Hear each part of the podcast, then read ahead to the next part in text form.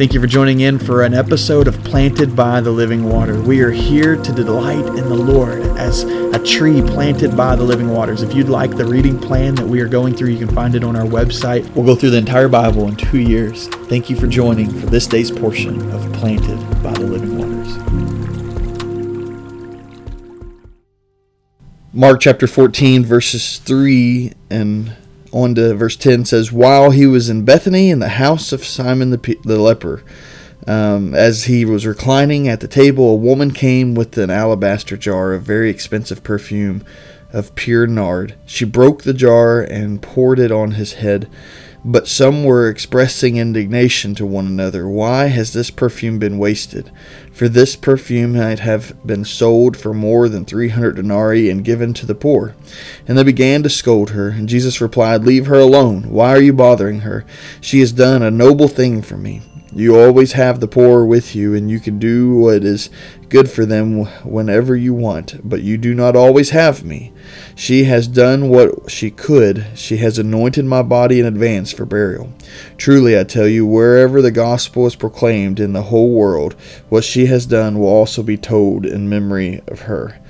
And I just love this picture. Um, this this picture of worship. This is what's going on here. Um, right after this, you have the, the issue of Judas. In, fact, verse 10 says, Then Judas Iscariot, one of the twelve, went to the chief priests to betray Jesus to them. And when they heard this, they were glad and promised to give him money. And so he started looking for a good opportunity to betray him. And I look at this passage and I see what's going on here is, is here's a woman that is worshiping her Lord, worshiping Jesus, um, anointing him with oil, the expensive oil. And, and there's some struggle between the midst of, of the rest of them because it's expensive and it could have been used for the poor. And they make a huge deal out of this way that she worshiped and it really comes down to the way she spent this money. And then Judas turns around right after this and goes and, and is enticed by money to betray Jesus. And so there's complaining about them using the amount of money they're using to worship Jesus. And then in turn, he betrays Jesus in the enticement of money that would be given to him. And so uh, it just shows that the there is much more here than than just the fact of, of the poor not being helped. There is a heart issue here. There is a worship problem here.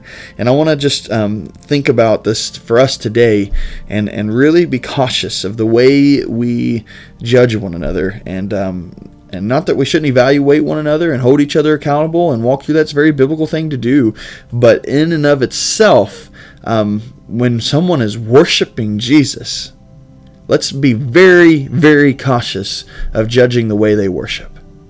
And um, I've been so pleased with, with how far our church has come with with um, the expression of worship and uh, um, with raising hands and and and singing and, and even moving around and, and a little and and just um, just expressing a, a, pure love for God. And I know those things sound small, um, and and maybe uh, as if they are elementary and don't really matter. But the truth is, is is people are worshiping their Lord and uh, doing it unrestrained. And uh, and and I know that you have to be careful in this. Paul even talks about um, with them speaking in tongues and not having an interpreter and people thinking it's chaotic and, and that God is a God of peace and order and, and not chaos. And, and, and I get those things. And so so there shouldn't be anything distracting and chaotic. It should have order. And, and I'm 100% um, in agreement with God's word there.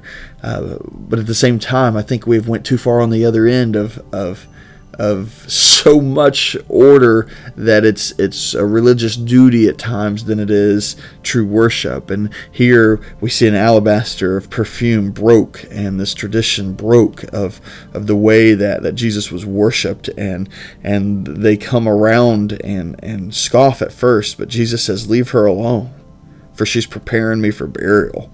Um, what she has done is noble and I just want to remind you as you worship, it's a noble thing to worship. Lift the name of Jesus high and worship Him with all that you have. Be in all of Him and love Him. Um, in fact, our Proverbs, I think uh, today it says He loves those who love Him and those who seek for Him find Him. And so, in the way you worship, show your love toward Him and, and seek Him, and He'll be found. I love you, church. I pray for you. Father, we love you. And we thank you for a church that that you've given us to freely worship in. And, and God, we would um, lift the name of Jesus always. In the name of Jesus, we pray. Amen.